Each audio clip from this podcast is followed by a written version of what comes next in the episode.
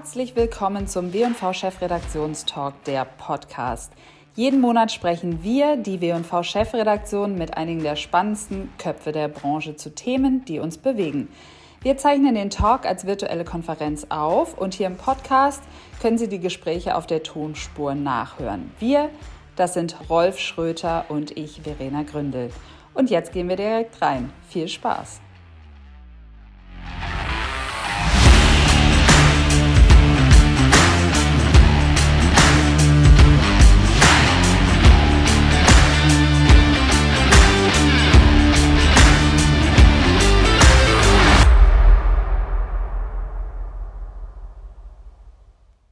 Ja, herzlich willkommen zu unserem Chefredaktionstalk, powered by Accenture Interactive.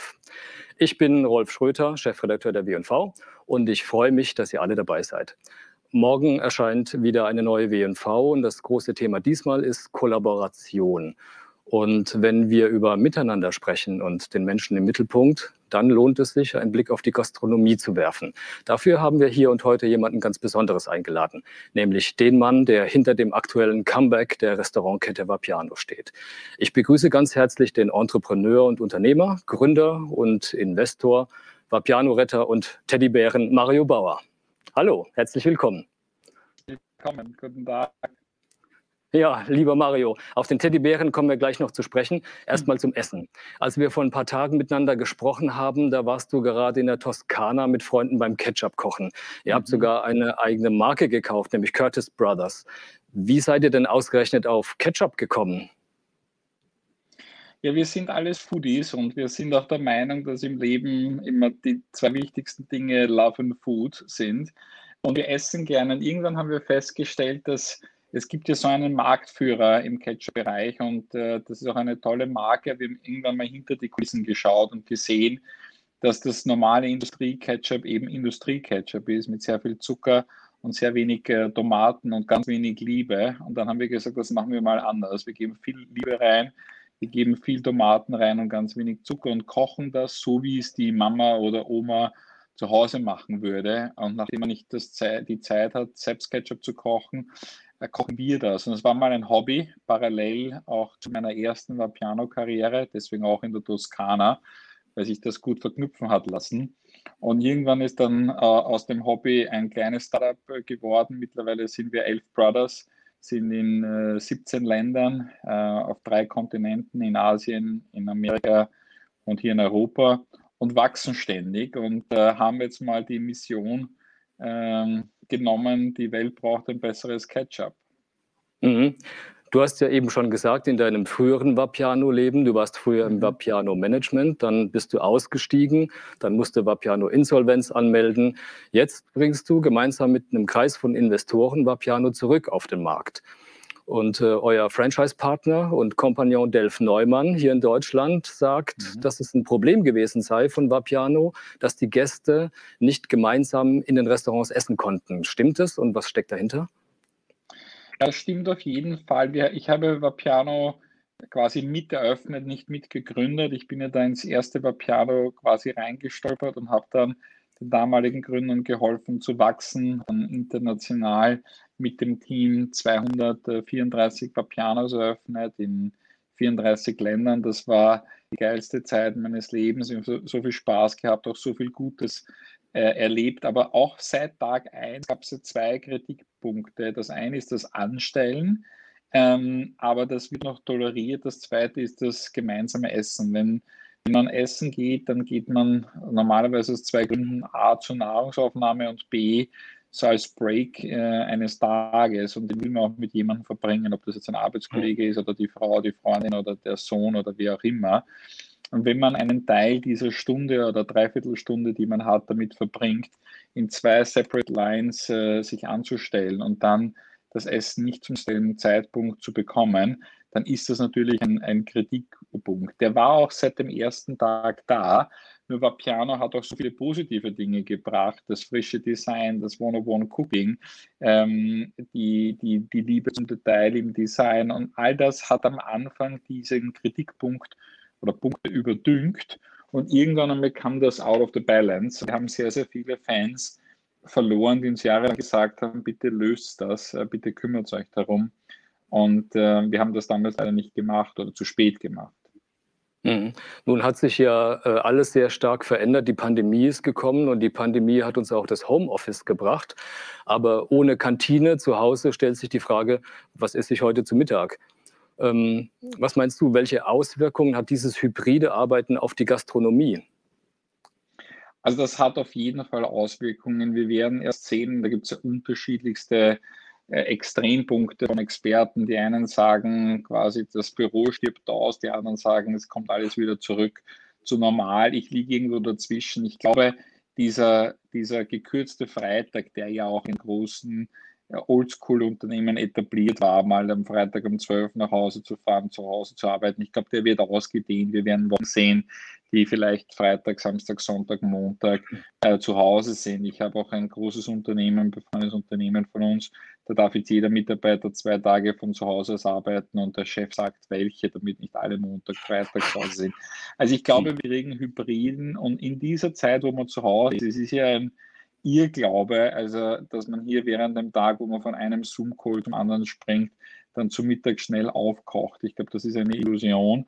Ähm, man bestellt dann oder man rennt kurz voraus und holt sich was ab. Also die Gastronomie, glaube ich, verliert nicht gegen den Homecooker. Ich glaube, diese, diese ähm, romantische Idee äh, haben wir uns alle schnell abgewöhnt nach ein paar Wochen Lockdown. Wenn man das zehnte Mal kocht, dann sagen die Leute, geht's, gehen, gehen wir wieder raus also der, der normale Mensch. Ja. Und, ähm, ich glaube, wir, wir kriegen nach wie vor diesen Umsatzanteil, aber der wird halt anders gestaltet sein. Früher hat man als Kette wie Vapian oder Dean David oder Five Guys oder wie auch immer die Freunde heißen, sich nie in Neighborhood-Lagen gesetzt. Man hat gesagt, warum soll ich mich in eine Neighborhood-Lage setzen? Da ist ja von 8 in der Früh bis 9 am Abend niemand.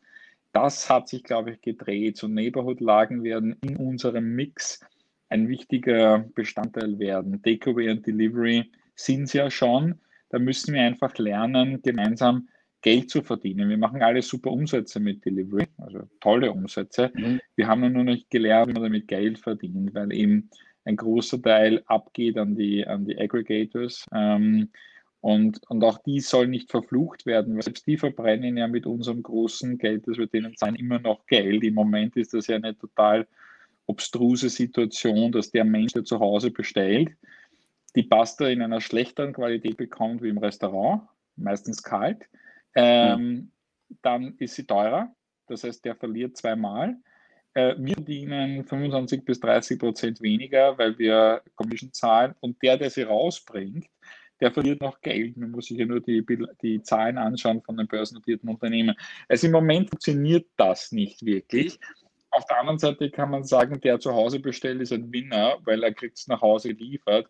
Wir sind ein Winner, weil wir machen den Umsatz, obwohl der Kunde äh, zu Hause sitzt und der Aggregator hat die Consumer Insights und Daten. Also es gibt zwei Blicke drauf, aber Fakt ist, im Moment macht noch niemand Geld damit.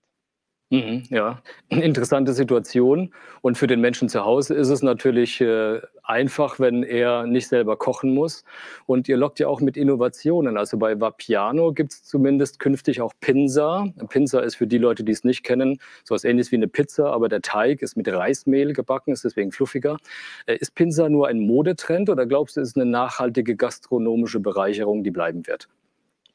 Also die, die Pinsa gibt es ja ein paar hundert Jahre, also das als Modetrend zu bezeichnen, die hat es ja bisher nicht wirklich außer die Grenzen von Italien geschafft. Das ist ja dort ein etabliertes Gericht und, und hierher hat es halt Focaccia und so weiter früher mhm. geschafft. Ich glaube, Vapiano steht für ein italienisches äh, äh Lebensgefühl und unser Haupt, ähm, unsere Hauptmahlzeit, äh, die wir produzieren, ist Pasta.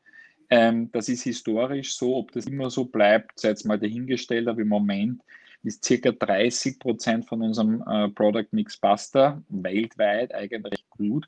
Und dann ähm, waren wir von Beginn an in, in, Pizza und dann kam Salat, dann kam Risotto, dann kam Lasagne, dann kam Gnocchi.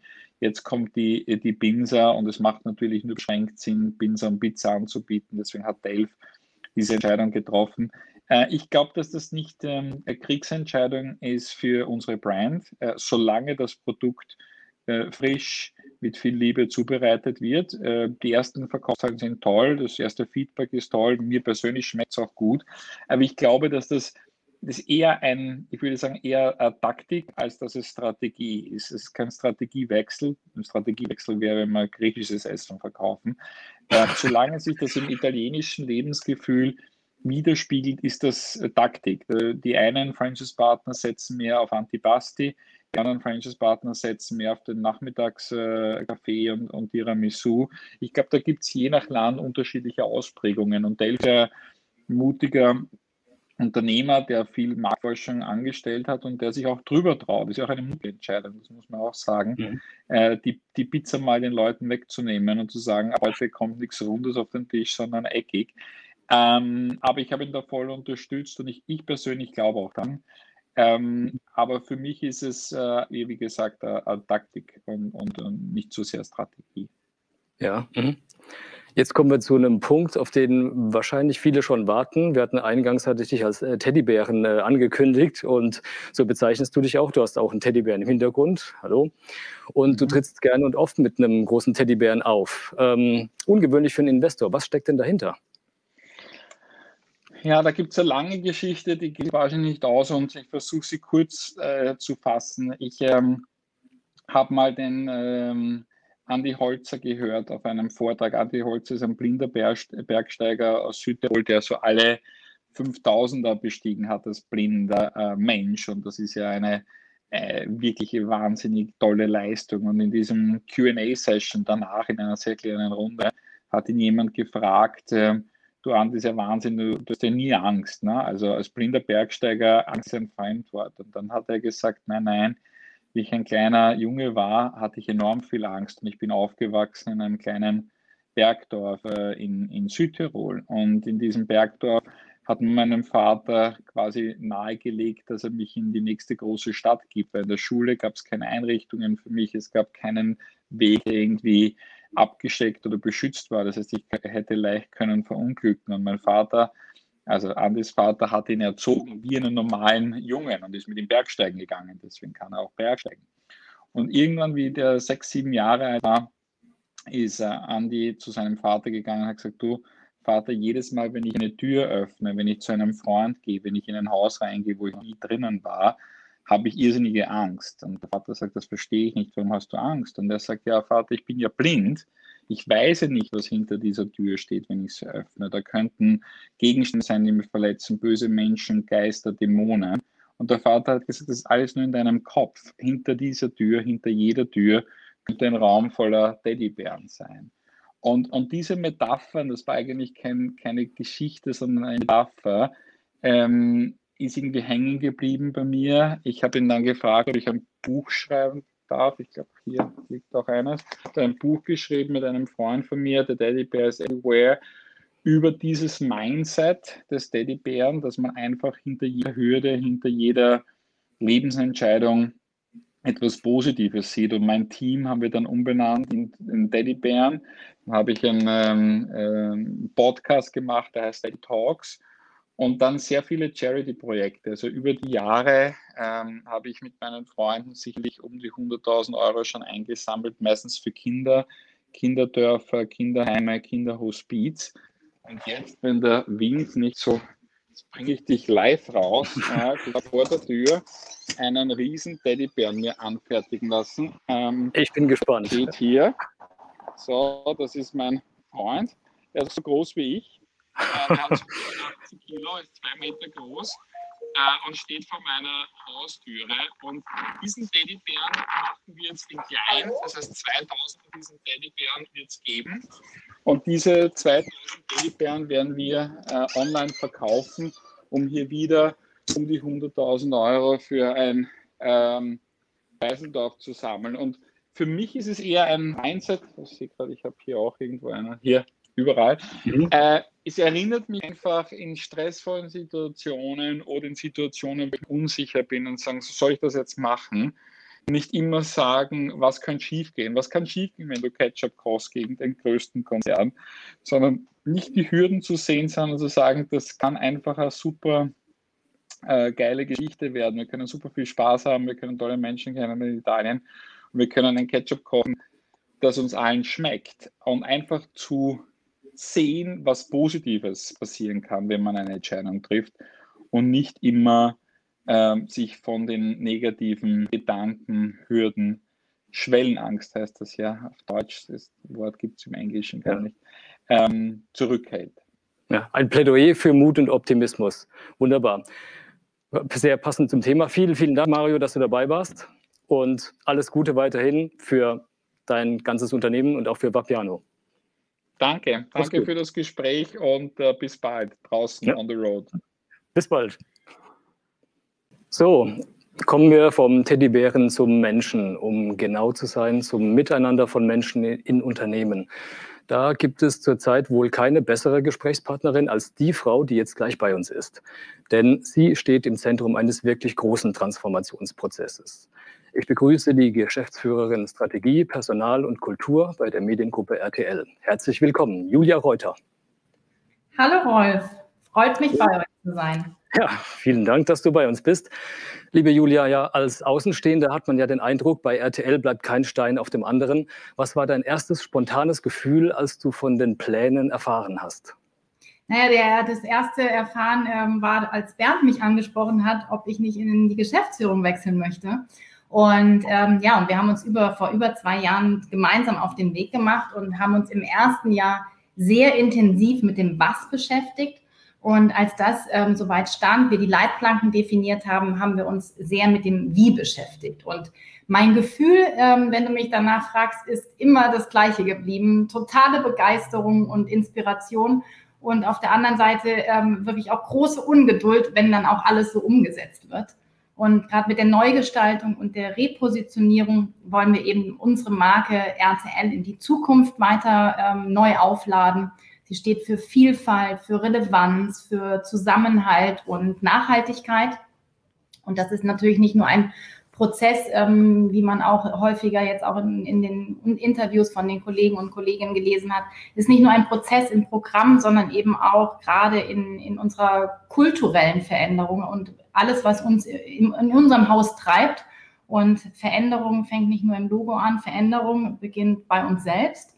Und daher ist es eben auch ganz, ganz wichtig für uns, dass wir nicht nur ein Logo haben und eine Hülle, die wir verändern, sondern diesen Transformationsgedanken in den nächsten Monaten überall erlebbar machen. Und dafür brauchen wir natürlich Veränderungen auch in der Organisation. Ja. Wie beginnt man so einen Prozess? Also was ist der erste Schritt, der bei so einem Mammutprojekt denn gemacht werden muss? Ja, wichtig war natürlich für uns, dass wir sicherstellen, dass alles ineinander greift. Von unserer Strategie, unserem Purpose, die Entwicklung unserer Brand Principles, dann die Ableitung in unsere Handlungsfelder und dass wir dann alles, diese Handlungsfelder auch in alle Unternehmensbereiche übersetzen können. Und ähm, nach, dem, nach dem intensiven Prozess innerhalb unserer Geschäftsführung haben wir uns ein Team dazu geholt vom Marketing, von Strategie und auch der RTL Group, um mit, mit mehreren Menschen auch nochmal zu diskutieren und nochmal intensiv ähm, in den Prozess zu gehen, warum machen wir das eigentlich alles? Was macht RTL aus? Ähm, wie wollen wir das künftig erlebbar machen? Und dann ähm, ja, geht es bei so einer Neuausrichtung ähm, um Haltung, um Verantwortung bezüglich unserer Inhalte, positives Entertainment, noch mehr Information, ähm, Wertschätzung, Respekt. Aber auf deine Frage zurückzukommen, ähm, es beginnt alles immer mit einem guten Plan und man darf dann nicht aufhören, ähm, sobald man den Purpose hat, ihn als Purpose zu haben, sondern dann in die Umsetzung zu gehen. Mhm. Jetzt gab es ja das Problem in den vergangenen Monaten, dass die Pandemie reingegrätscht ist. Die vergangene Zeit war ja für uns alle sehr schwierig. Mittlerweile sitzen wir alle im Homeoffice oder arbeiten hybrid. Musstet ihr umplanen, was die Art der Zusammenarbeit der Teams betrifft? Ja, auf jeden Fall. Ich glaube, da ging es uns allen wirklich ähnlich kam für uns ja alle enorm überraschend. Ähm, unser Vorteil war, dass wir uns lange Zeit davor schon intensiv auch mit dem Thema Mobile Office beschäftigt haben. Ähm, und insofern ähm, kam, ich erinnere mich noch letztes Jahr, dann der 16. März, haben wir als Probetag für unseren Mobile Office auserkoren. Und ähm, dann ging aber trotzdem alles plötzlich wahnsinnig schnell. Und der geplante Testtag war dann eben ähm, der erste Tag des Lockdowns. Und seitdem hat sich natürlich unheimlich viel verändert. Alleine schon, wie wir miteinander ähm, kommunizieren und reden, das wäre vor anderthalb Jahren ja wirklich undenkbar gewesen. Ja. Und wir haben natürlich in der Zeit viel gelernt, ähm, uns auch über unsere neuen Arbeitsweisen und Tools verständigt. Das sind ganz andere Termine, die du auf einmal hast, ganz andere Kommunikationsmittel. Und aber wir haben natürlich schon auch schnell gemerkt, es funktioniert alles gut. Ähm, die ähm, virtuellen Meetings sind anders. Ähm, du hast keine Dienstreisen mehr. Die Meetings sind, sind schneller. Unsere IT hat unheimlich viel dafür getan. Und du hast natürlich schon auch ähm, eine höhere Flexibilität, ähm, was natürlich auch so Job, Familie ähm, angeht oder auch gerade Pendler, dass sie nicht mehr viel reisen müssen, aber es hat halt trotzdem alles auch dann mal so ähm, die große Freude, wenn alles mal vorbei ist. Und ähm, ja. Mhm. Also du selbst bist auch einen großen Teil im Homeoffice, nehme ich an, oder ist es bei dir auch hybrid? Ja, also wie man sieht, also nee, wir haben jetzt in der Mediengruppe, ähm, haben wir seit 1. Juli, haben wir jetzt auch gesagt, wir wollen jetzt auch wieder zurück und auch irgendwo auch wieder in den normalen Alltag. Und ich mache es momentan schon seit einigen Wochen, dass ich immer so drei Tage in Köln bin und ähm, zwei Tage zu Hause. Ich bin jetzt gerade zu Hause und fahre morgen nach Köln. Und ähm, das denken wir auch, ähm, wird auch die Zukunft auch sein. Also mhm. Mobile Office bleibt. Ja, sehr schönes Zuhause übrigens. Vielen Dank. ja, Im Interview mit meiner Kollegin Manuela Pauke hattest du gesagt, das Teamwork stößt in, stößt in Videokonferenzen an gewisse Grenzen. Äh, was meinst du damit und äh, wie geht ihr damit um? Ja, ich sag mal, wir sind ja ein kreatives Unternehmen und ähm, wollen in vielen Bereichen innovativ arbeiten, natürlich auch. Und wir haben uns natürlich gerade so in diesen ähm, virtuellen Meetings ähm, kann man da mittlerweile auch tolle kreativen Austausch haben, aber ich bin trotzdem ganz fest davon überzeugt, dass eben Teams oder Zoom ähm, an, an die Grenzen kommen. Mhm. Das ist auch ganz, ganz wichtig, das Learning aus unserer Zeit, warum wir niemals eine reine Mobile Office Company werden würden. Ähm, denn das persönliche Gespräch ähm, kann so ein Teams einfach nicht ähm, dauerhaft ersetzen.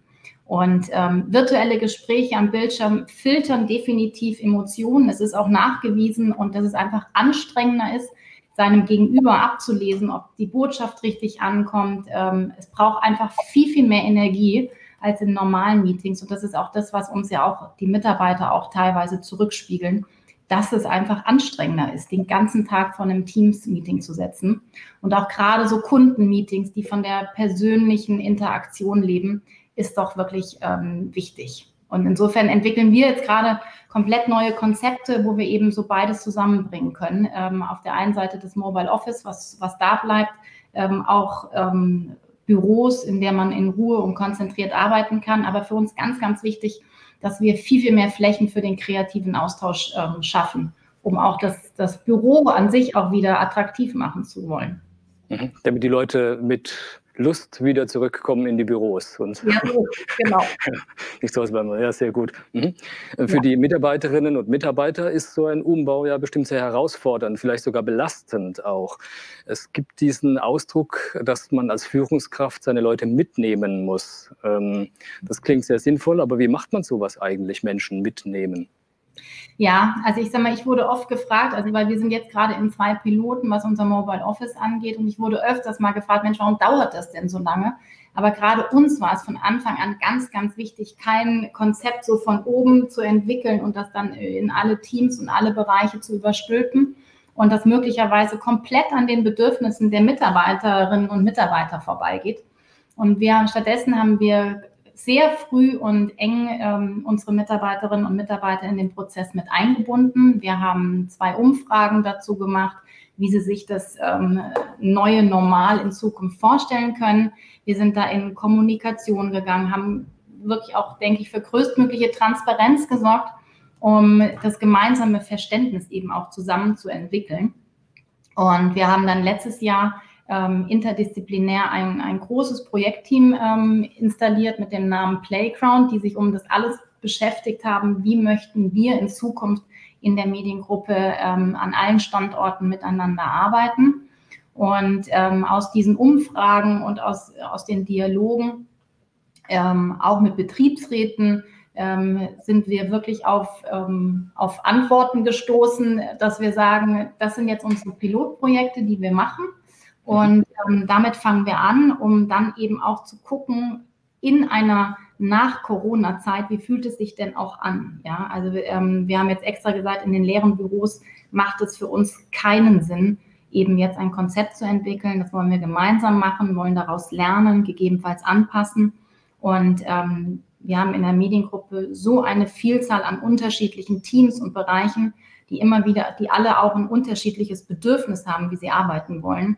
Und diese Individualität, die wollen wir auch aufrechterhalten. Mhm. Sehr interessant.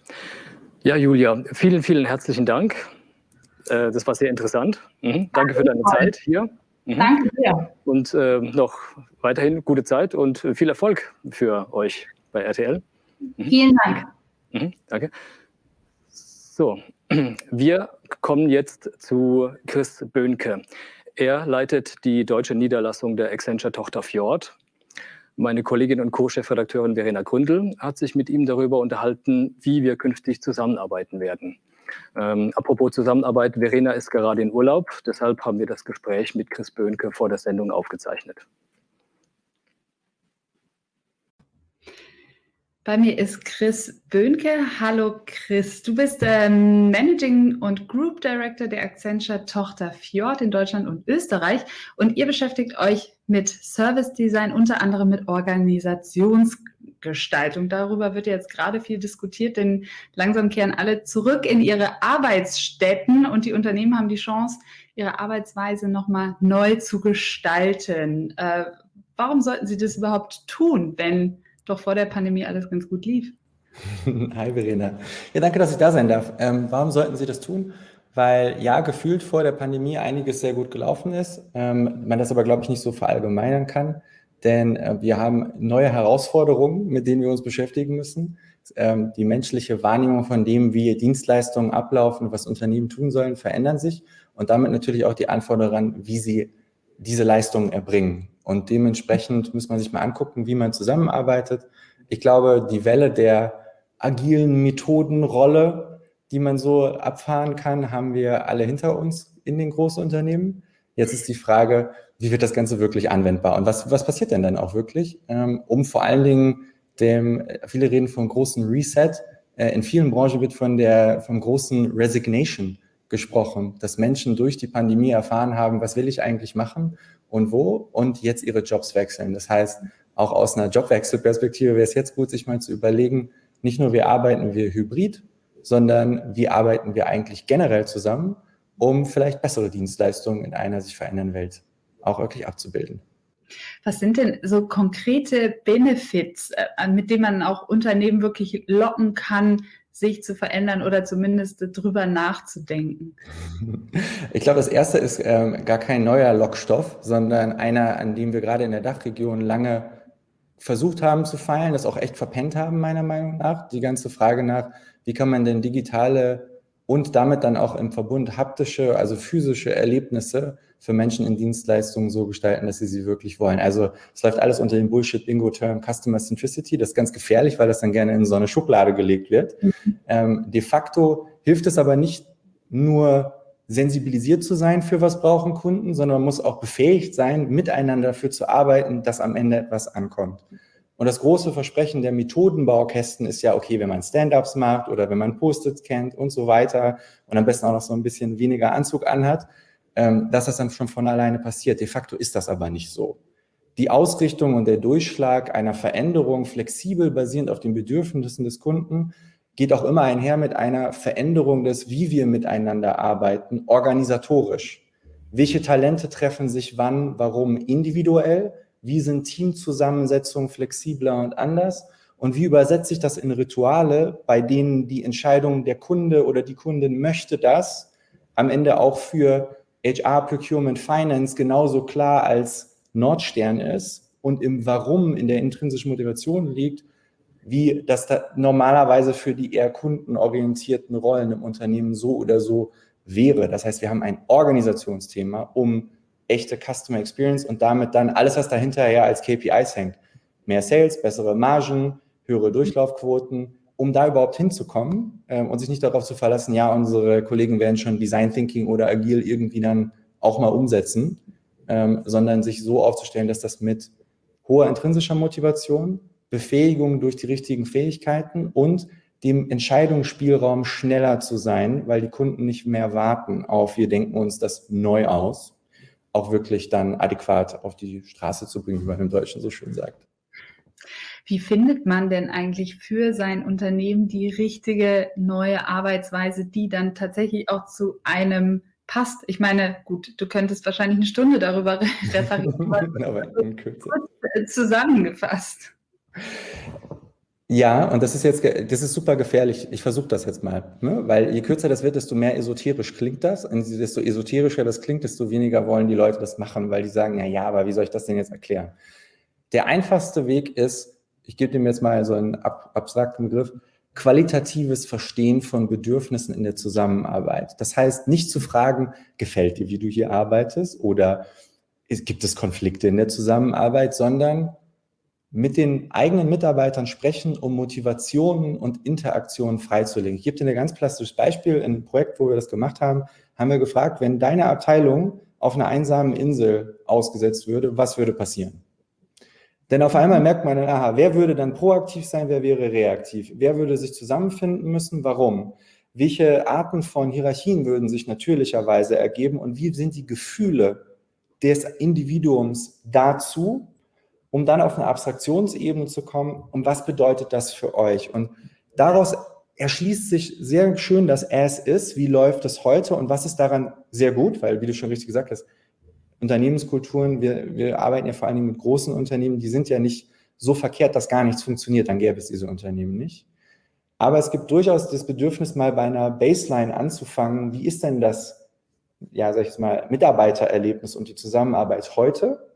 und welche von verschiedenen Möglichkeiten können wir bespielen, um zu höherer Produktivität im Sinne von Effektivität zu kommen, also mehr gute Dinge tun oder zu einer anderen Form von Effizienz, weniger Sachen tun, die man eigentlich nicht braucht. Drittens unter dem großen Aspekt, das meinte ich mit dem vorsichtig sein, mit dem Bullshit-Bingo, Purpose. Purpose ist ein ganz wichtiges Wort, das wird aber auch dann direkt wieder in die Kiste gepackt. Mhm, aber die Leute zu halten, warum bleiben die denn? Und ich glaube, deswegen zurück, Fragen stellen und zwar nicht Fragen, die nichts mit Miteinander zu tun haben. Wie gefällt dir der Prozess? Das hat mit Miteinander nichts zu tun.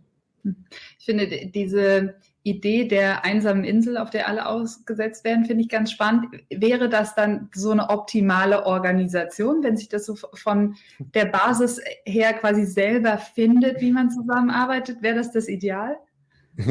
Nein, ich glaube nicht. Also die, die Methode ist ja nur eine von vielen Fragen, geht ja vor allen Dingen darum, dich rauszuziehen aus deiner Rationalisierung. Ähm, wir haben das mit einem Pharmaunternehmen gemacht, das heißt, alle Leute, mit denen du redest, sind mega intelligent, die wissen sofort, okay, da wird was gefragt, da soll ich mich preisgeben. Das heißt, die Beispiele sind eher dazu da, damit man preisgibt, wie man sich wirklich fühlt. Ähm, die optimale Organisation ist, das ist immer ein ko-kreativer Prozess, es ist immer ein Reiben und das ist auch das, was es vielleicht für den einen oder anderen ähm, der in einer Führungsrolle ist oder die in einer Führungsrolle ist, nicht so einfach macht, weil das Friktion bringt. Und man muss diese Friktion auch wollen.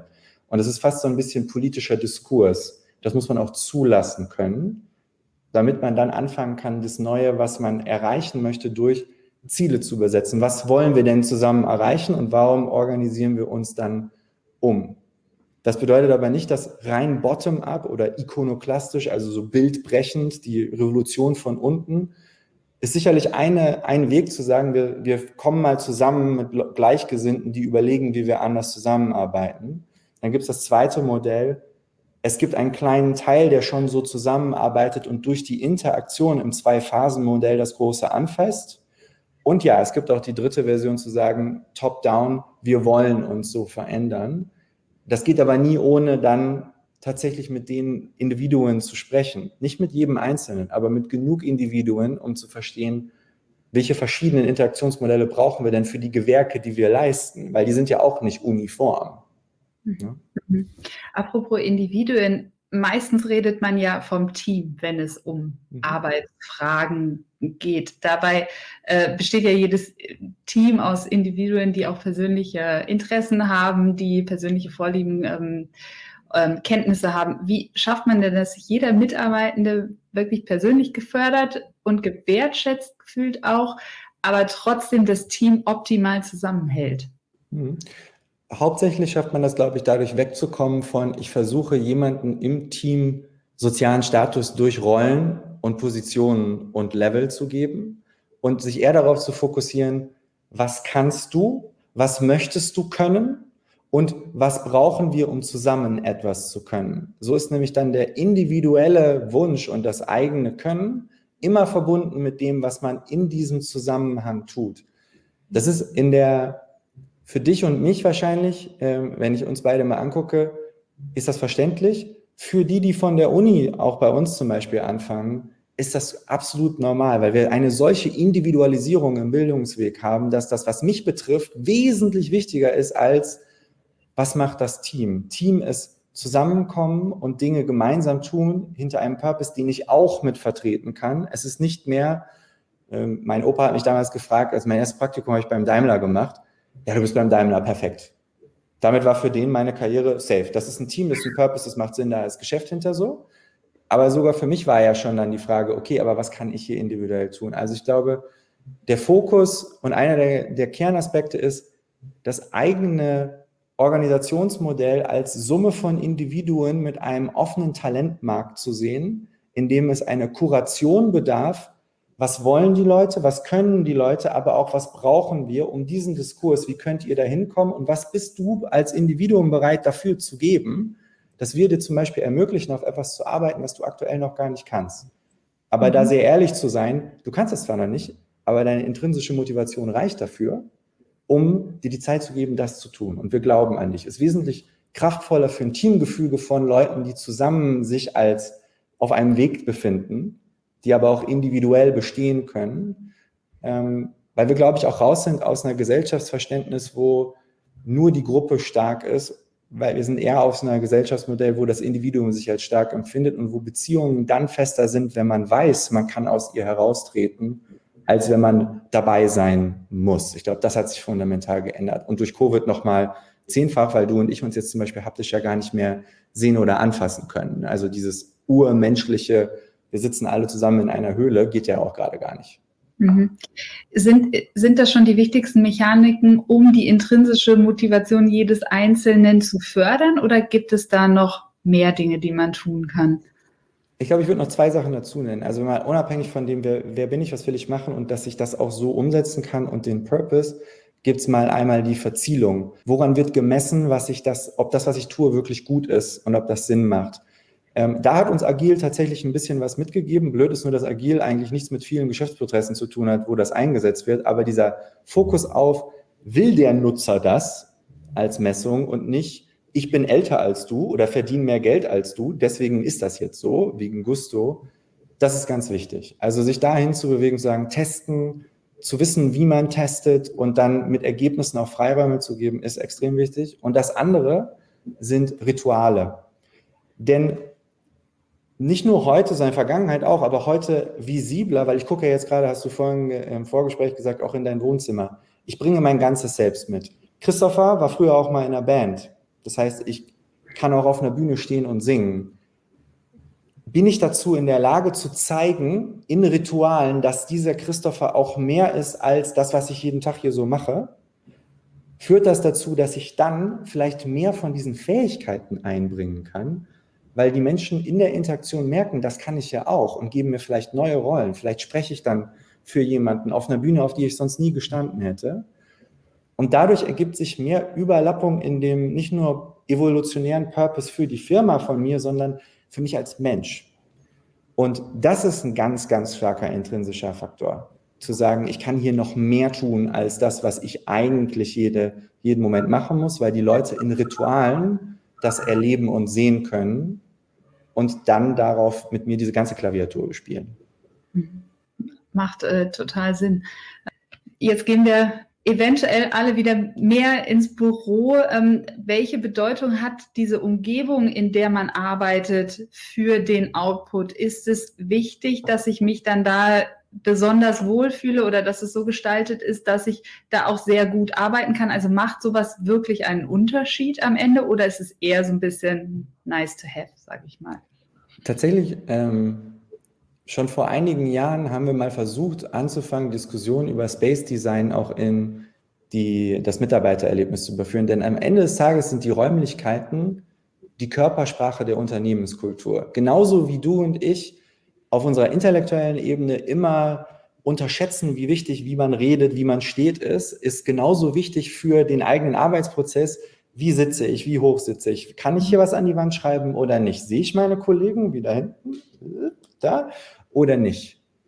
Das bedingt extrem viel bei uns unterbewusst darin, kann ich Kreativprozesse oder deduktives, wichtiges, qualitätsgetriebenes Arbeiten wirklich umsetzen. Nicht nur ist es laut, ist es leise, ist es mein eigener Raum oder nicht, sondern alles, was dazugehört. Und da gibt es ganz viel Wissenschaft zu, wie das gestaltet sein sollte. Und wir können das jetzt weiterhin verpassen, weil verpasst haben wir es in Deutschland und in Österreich und in der Schweiz, also die Märkte, auf die ich mich konzentriere, so der Dachregion, schon seit Jahren. Also die Büroflächen von Unternehmen, überall wird agil und Design Thinking geschult. Wo denn? In den Eckbüros oder in dem Großraumbüro? Ähm, auch das ist wichtig. Das heißt aber nicht, dass es besonders schick sein muss. Es muss nicht besonders bunt sein. Jedem, der hier bei uns in die Agentur, ins Studio reinkommt, wenn die sagen, ah ja klar, hier arbeiten die Kreativen, naja, das Ergebnis der Räume ist das so, wie wir das brauchen. Man muss nicht in so einem Ort sitzen, um exploratorische Arbeit zu machen oder kreativ zu denken, aber man muss schon die Tools und die Körperhaltung zur Verfügung haben. Das heißt, wir müssen uns auch überlegen, ähm, also ich würde aus Hybrid gerne Hygrid machen, so Hüge im, äh, in der Nordex-Region. Also es muss sich wohl anfühlen für das, was ich tue ähm, und für das, was ich machen muss. Und ich glaube, da, da gibt es ein ganz großes Einfühlungsvermögen, was passieren muss, um nicht einfach nur coole Technologie auf das Problem zu schmeißen oder den Leuten zu sagen, naja, wäre eigentlich einfacher, wenn ihr einfach alle wiederkommt, Edge. Ähm, da verpasst man, glaube ich, eine große Chance. Mhm. Apropos Wiederkommen. Ähm, man sieht auf der einen Seite die Kollegen und Kolleginnen, die ins Büro stürmen auf der anderen Seite sieht man die, die eigentlich keine wirkliche Lust haben, zurückzukommen. Da bilden sich so zwei Lager, hat man das Gefühl. Ich, und ich könnte mir vorstellen, auf die Dauer ist es nicht gesund, weil das dadurch sich diese Lager vielleicht auch auseinander entwickeln. Wie schafft man da einen Konsens? Weil das muss ja dann genau jetzt eigentlich passieren. Ja, absolut. Und ich glaube, genau wie du es gerade gesagt hast, das ist uh, unser Weg hier im deutschsprachigen Raum. Wir müssen früher einen Konsens finden um uns darauf zu einigen, wie das jetzt immer zu sein hat. Eine Sache, die Covid gezeigt hat, ist, es gibt keinen so hat das zu sein. Und gerade auch in dieser flexibleren Art des Zusammenarbeitens ist der Diskurs darüber, was müssen wir zusammen tun, was dürfen wir auch auseinander tun, ein fortlaufender sein. Denn wenn man das zu rigide gestaltet, lässt man ganz viele Chancen aus. Das heißt, die Antwort ist, in jeder Aufgabe, die man macht, sollte man das Team befähigen zu entscheiden, Wann brauchen wir Einzelarbeit, um wirklich produktiv zu sein? Wann brauchen wir positive Kollision und Inspiration mit Teams, die wir sonst nie sehen, um in einer Phase Input zu bekommen? Wann bin ich dazu in der Lage, per Video zu fühlen und zu verstehen, was inhaltlich passiert? Wann nicht? Weil was passieren wird, ist folgendes. Wir haben sowieso schon super lange äh, versucht zu ignorieren, dass es extrovertiertes und introvertiertes Talent gibt. Wenn wir jetzt zulassen, dass die wunderschönen introvertierten Führungskräfte der Zukunft sich zu Hause nicht nur verstecken, weil das tun Introvertierte jetzt nicht per Definition, aber da auch allein gelassen werden und nicht danach fragen, weil sie nicht aus sich rauskommen, verlieren Unternehmen einen riesigen Prozentsatz an Potenzial für die Zukunft. Und das andere Thema, was auch super schwierig ist übrigens, ähm, einfach doppelt unterstrichen, das ist jetzt nicht so easy, aber informelle Lernprozesse sind im Online-Kollaborationstool alleine nur schwierig zu erzielen. Ich kann dir nämlich da nicht über die Schulter gucken und fragen. Ich kann nur sehen, dein Cursor bewegt sich. Und das ist nicht unbedingt der einfachste Weg ähm, und nicht der direkteste Weg zu, ah, so würde das gehen. Das heißt, ähm, wer sich so noch nicht flexibler aufgestellt hat, und das ist mir auch ganz wichtig, es gibt kein richtig oder falsch. Unternehmensorganisationen und Arbeitsprozesse sollten so ausgerichtet sein, dass sie sich flexibel auf das, was es braucht, schnell einstellen können. Und dafür braucht es zwischenmenschliches Weiben, Handlungsspielräume und Diskursförderung. Und das ist eben nicht was, was man über Konsens entwickeln kann. Mhm. Vielen Dank. Das war wirklich ganz spannend und hat Spaß gemacht. Und ich glaube, wir haben schon mal eine gute Fahrtrichtung bekommen, in die wir jetzt äh, steuern können. Danke dir, Chris. Danke dir, Verena. Ja, jetzt wissen wir, wie wir miteinander arbeiten müssen. Und äh, meine beiden nächsten Gäste ähm, arbeiten sehr gut miteinander, denn sie sind ein eingespieltes Team. Und wir kommen zu einem eher ungewöhnlichen Thema für unsere heutige Runde, nämlich Kreation. Warum? Weil gerade das wichtigste Werbefestival der Welt in Cannes stattgefunden hat. Und da gab es einen eindeutigen Trend, nämlich Weltverbesserungskampagnen. Darüber müssen wir dringend reden, und zwar mit den beiden Kreativgeschäftsführern von David und Martin in München. Herzlich willkommen, Daniel Schäfer und Simon Rose. Hallo. Hi. Hallo, ihr beiden. So, der eine aus München, der andere aus Hamburg zugeschaltet. Mhm. Das ist ja wunderbar. Und äh, dann gehen wir gleich zur alles entscheidenden Frage, nämlich das Cannes Festival gilt ja als die wichtigste Awardshow für Kreative weltweit. Von den deutschen Preisträgern waren in diesem Jahr ein Großteil Goldideen, also Arbeiten, die nicht auf einem echten Kundenbrief entstanden sind. In anderen Ländern, wie zum Beispiel den USA und in Großbritannien, ist es bei weitem nicht so krass. Da werden tatsächlich viele echte kundenrelevante Arbeiten ausgezeichnet. Lieber Daniel, lieber Shimon, woran liegt das eigentlich? Warum tickt Deutschland so anders? Also erstmal Hallo von unserer Seite und ich versuche jetzt meine beste Radiostimme aufzusetzen, weil immer gesehen in, in solchen äh, Interviews oder Podcasts ist eine Radiostimme immer ganz gut. Ähm, Klingt super. Also ja, ich habe auch schon, ich möchte nur ganz kurz nochmal vorweg ähm, nehmen, weil im, im online auf dem auf WV stand, dass es eine Abrechnung mit kann sein soll. Ähm, das soll jetzt nicht per se eine Abrechnung mit kann sein, so, sondern mehr eine Kritik an dem System. Und ähm, wir finden nach wie vor, dass das irgendwie eine super, super Sache ist, Awards. Und, und ist ja auch schön, wenn man Awards gewinnt. Nur hat sich das in den letzten Jahren in die falsche Richtung entwickelt, was auf beiden Seiten, also Agenturen als auch Veranstalter. Und ähm, das Problem mit diesen Awards ist, dass es ein Business, ein großes Business geworden ist und, und natürlich der Veranstalter Kohle machen möchte und ähm, mehr und mehr Kategorien kreiert. Also ich weiß nicht, ich habe da jetzt keine Daten, aber gefühlt vor ein paar Jahren gab es halb so viele Kategorien und man, man, man denkt so oder es fühlt sich so an, als ob jedes Jahr mehr und mehr Kategorien dazukommen und ähm, mehr Subkategorien und man verliert da total den Überblick. Aber es bedient natürlich auch so ein bisschen das Ego der, der Agenturen. Wir sind ja alles eitle Wesen und ähm, Gewinnen ist schön und besonders toll ist es, wenn man ganz viel gewinnt und am besten auch mit einer Arbeit, weil ähm, was früher ein Löwe war, ist gefühlt heute 76 Löwen und davon sind es 24 Grand Prix. Und das ist dann alles, da wird dann halt so mit diesen Awards und mit dieser Anerkennung umhergeschmissen und äh, dadurch verliert es so ein bisschen auch an Wertigkeit, wie wir finden. Also das ist nicht mehr so dieses Besondere, dass man gewonnen hat, sondern plötzlich ist es halt so, ja, ich weiß noch nicht mal, in welchen Kategorien wir gewonnen haben, weil das sind zu viele. Ähm, und das ist halt so ein bisschen so, und ich komme gleich auf die Frage zurück, äh, nochmal eine Sache, dieses Geldgetriebene ähm, von Veranstaltungsseite, tausend Kategorien, dann gibt es da eine Sonder- oder eine eigene Kategorie für Pharma, was ich auch nicht verstehe, und dann für Health, aber keine für Sport. Wahrscheinlich gibt es dann irgendwann nächstes Jahr für Sport und dann für, für äh, Purpose und so weiter. Und äh, das ist dann halt irgendwie irgendwann albern. Und das hat irgendwie heute oder dieses Jahr war für mich das Highlight, dass man die Arbeiten auch noch nicht mal online einsehen kann, sondern dafür bezahlen muss. Also das ist so, das, das ist für mich so, da, da geht dann irgendwie alles flöten, was kann oder Awards damals so ausgemacht haben. Das war gerade auch für den Nachwuchs und für die jungen Leute immer ganz toll und inspirierend, sich alles anschauen zu können und irgendwie mal ähm, sich inspirieren zu lassen und angespornt zu sein, motiviert zu sein, da auch mal irgendwie hinzukommen. Und das ist, da wurde dem jetzt so ein Riegel vorgeschoben und, und man sitzt da plötzlich vor so einer Paywall und, und möchte oder muss, man muss bezahlen, um das zu sehen. Deswegen fand ich das ganz schön, was so zwei Kreative gemacht hatten jetzt in, ich weiß nicht wo, die haben halt alles online gepackt auf einer anderen Website. Mhm. Also zugespitzt könnte man, auch die, könnte man vielleicht sogar die These formulieren, dass es die Werbung ein bisschen kaputt macht oder unattraktiv macht. Ich erinnere mich, früher gab es ja so Zeitschriften wie Max, die der Werbung gehuldigt haben. Es gab die Kannenrolle, alle haben die angeschaut und heutzutage hat Werbung so ein bisschen von dem Zauber verloren. Vielleicht genau aus dem Grund, was du sagst, dass es so mhm. beliebig geworden ist durch diese ganze Kategorienschwemme. Ja, ja, mhm. also ein bisschen. Und, und, und natürlich, dann werden die Jurys angehalten, ähm, Awards zu vergeben, weil das natürlich, also wenn sie zu streng sind, dann fangen die, hören die Agenturen auf einzureichen. Wenn sie zu spendabel sind, dann wird es dann ähm, zu inflationär. Ich glaube, sie sind zu spendabel. Also bestes Beispiel ist in der Filmkategorie dieses Jahr gab es drei Grand Prix.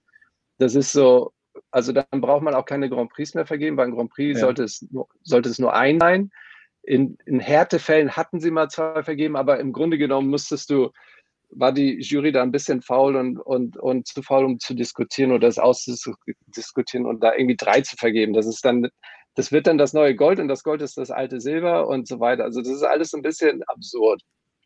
Mhm. Ähm, aber welche Bedeutung haben eigentlich, Entschuldigung, aber welche ja. Bedeutung haben Kreativ, Kreativpreise eigentlich heute noch für junge Kreative, also der Nachwuchs, der jetzt nachkommt? Ist es für die noch wichtig?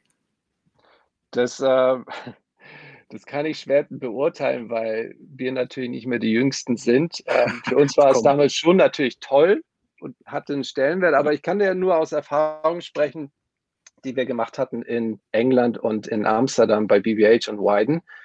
Und da hat es nicht so den Stellenwert gehabt. Ähm, mhm. Also das war nicht so, das ist war, da kamen wir aus der deutschen Kultur raus. Wir waren bei Jungformat vorher, wo das natürlich sehr äh, einem System untergeordnet war. Es gab dann so spezielle, ähm, das nennt sich äh, Goldorden oder Nikoläuse, wo, wo dann halt nur Goldideen intern besprochen worden sind, die dann für die Awards gemacht worden sind.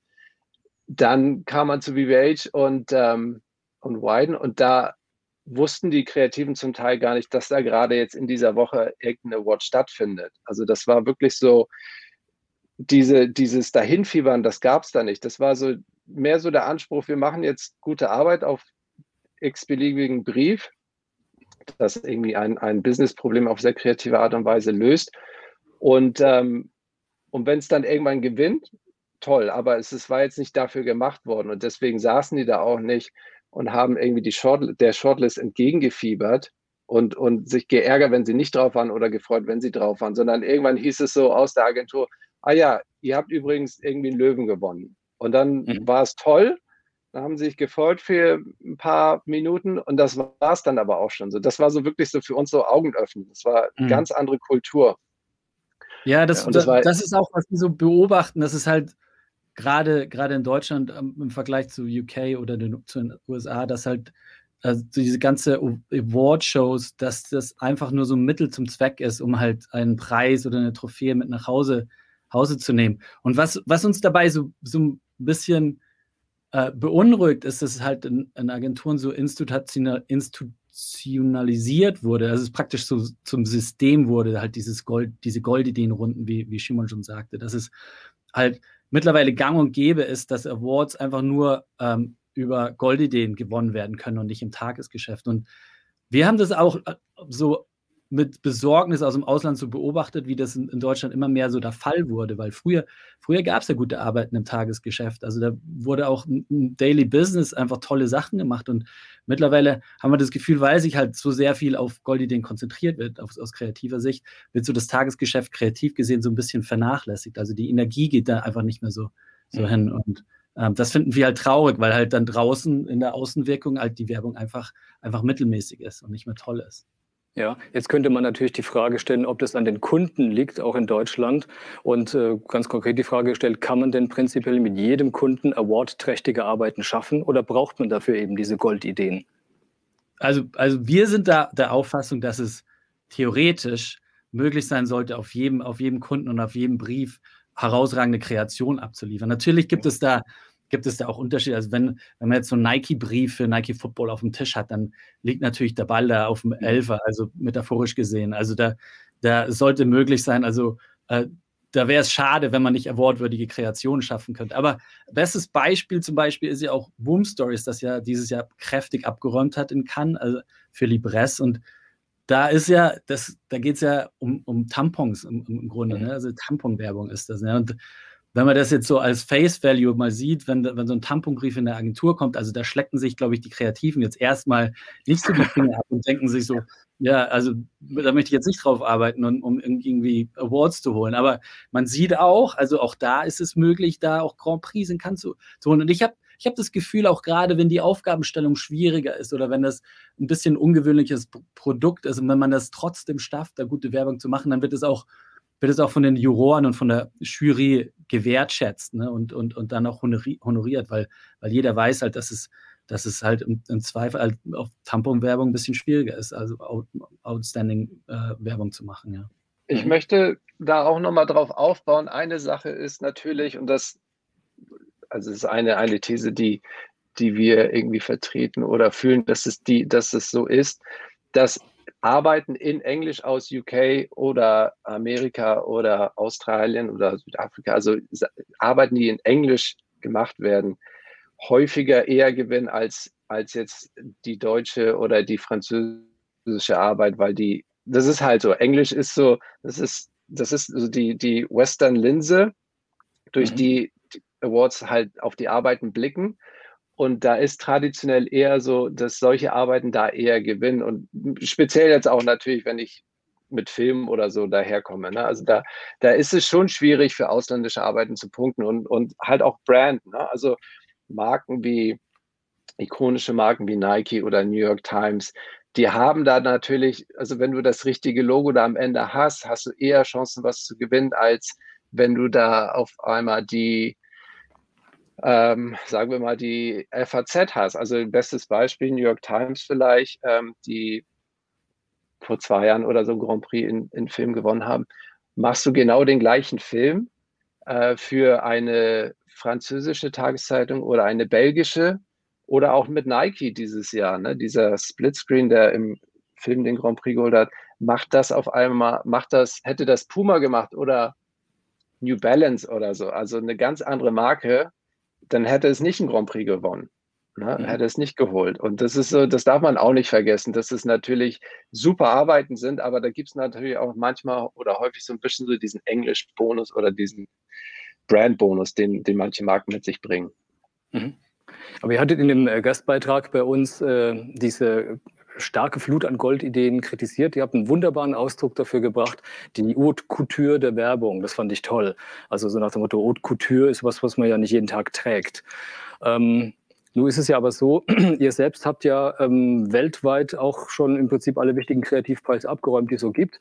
Und äh, ihr habt ja damit auch im Prinzip von dieser Maschine profitiert, ähm, weil es ist ja auch ein Business, dass man damit äh, ähm, bekannt und berühmt wird. Ähm, was bringt euch dazu? Es, es sagt ja, dass jetzt eine Grenze erreicht, wo man was sagen muss?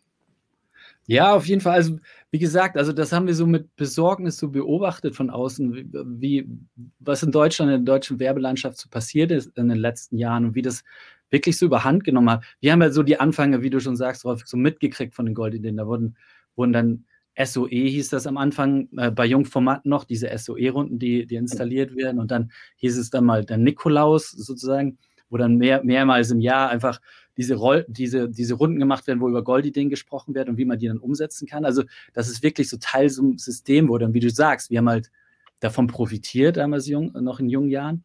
Aber wir haben halt auch festgestellt, äh, mit Abstand, also mit Abstand betrachtet, dass halt das auch gefühlt, also für uns in unserer Wahrnehmung, äh, auch so ein bisschen äh, die, die, die, die Werbung da draußen im Tagesgeschäft einfach kaputt macht. Wie, weil, wie gesagt, also die Energie wird halt mehr auf Goldideen äh, äh, aufgewendet und nicht im Tagesgeschäft. Und das, glauben wir, hat halt den großen Effekt, dass es halt im Tagesgeschäft halt so mau halt gerade aussieht, wie es gerade aussieht. Und das ist, das ist jetzt auch, das klingt jetzt vielleicht so ein bisschen wie Gejammer oder ein bisschen Schwarzmalerei, aber ähm, wir wünsch, wünschen uns halt, wir fänden das halt toll, wenn es halt wieder einen Weg zurückgäbe zu den guten alten Zeigen, wo, wo halt draußen im, im, Fernsehen auch mal gute Werbung lief, wo halt draußen auch mal eine gute Plakatstrecke hing, die halt toll war und die man sich gerne angeguckt hatte, wie es halt damals so war, in den guten alten Zeiten. Ja. Aber unsere Zuschauerinnen und Zuschauer müssen auch wissen, ihr wart ja ziemlich lange im Ausland. Ich glaube 18 Jahre lang und ihr habt ja quasi den gesamten Olymp durchmessen. Ihr wart bei Bartle Bogle Haggerty, äh, vorher bei Jungformat, an Bartle Bogle Haggerty, ihr wart bei Wyden Kennedy in Amsterdam. Und dann hattet ihr mal auch in einem Gastbeitrag bei BNV geschrieben, dass es schon sehr gute Gründe brauchen würde, um nach Deutschland zurückzukommen. Also wenn eine Agentur locken würde. Jetzt seid ihr zurück in Deutschland bei David und Martin. Ähm, was hat denn Ausschlag gegeben? Also wie haben die euch gelockt? Ja, also die haben uns, das ist so, also okay, ich muss da ein bisschen ausholen und ich gucke gerade auf die Uhr. Ich versuche das ganz schnell zu machen. Aber äh, für uns gab es, wir waren in der Tat sehr lange im Ausland und für uns hat sich gar nicht die Frage gestellt, irgendwie, zumindest jetzt vor anderthalb Jahren, dass wir zurückkommen nach Deutschland, weil wir es halt einfach so beobachtet haben, wie es so gerade ist und für uns da irgendwie kein Reiz war, zurückzukommen und um in dieses gleiche System reingepresst zu werden. Und ähm, deswegen war das immer für uns so irgendwie keine Frage, aber trotzdem eine romantische Fantasie, die wir hatten, weil wir irgendwann mal zurückkommen wollten. Wir haben jetzt Kinder und Familie und es wäre dann doch schön, irgendwie in den heimischen Gefilden wieder ähm, zu werkeln. Und, ähm, und da David und Martin, die haben uns, die haben einfach ein gutes Timing gehabt, als sie mit uns in Kontakt getreten sind und, und dann sind wir einfach ins Gespräch gekommen und wir fanden das einfach spannend, dass es diesen kleinen Laden in München gibt, der jetzt nicht aus diesen Werbemetropolen in Deutschland ähm, kommt, sondern eher so ein bisschen außen vor ist. Ähm, da haben wir immer so eine schöne Analogie zu White Portland ge ge gesetzt, weil die auch so ein bisschen außerhalb sind. Und die haben irgendwie soweit einen guten Job gemacht und, und waren irgendwie sehr präsent und hatten eine, eine, eine Meinung die sie vertreten haben, das fanden wir auch, auch toll und hatten auch schon so super Brands irgendwie an, an Bord geholt. Und da haben wir einfach viel Potenzial entdeckt und wir haben die gleichen Werte geteilt. Also auch in puncto Goldideen und so weiter vertreten die genau die gleiche Linie, was wir ganz toll fanden.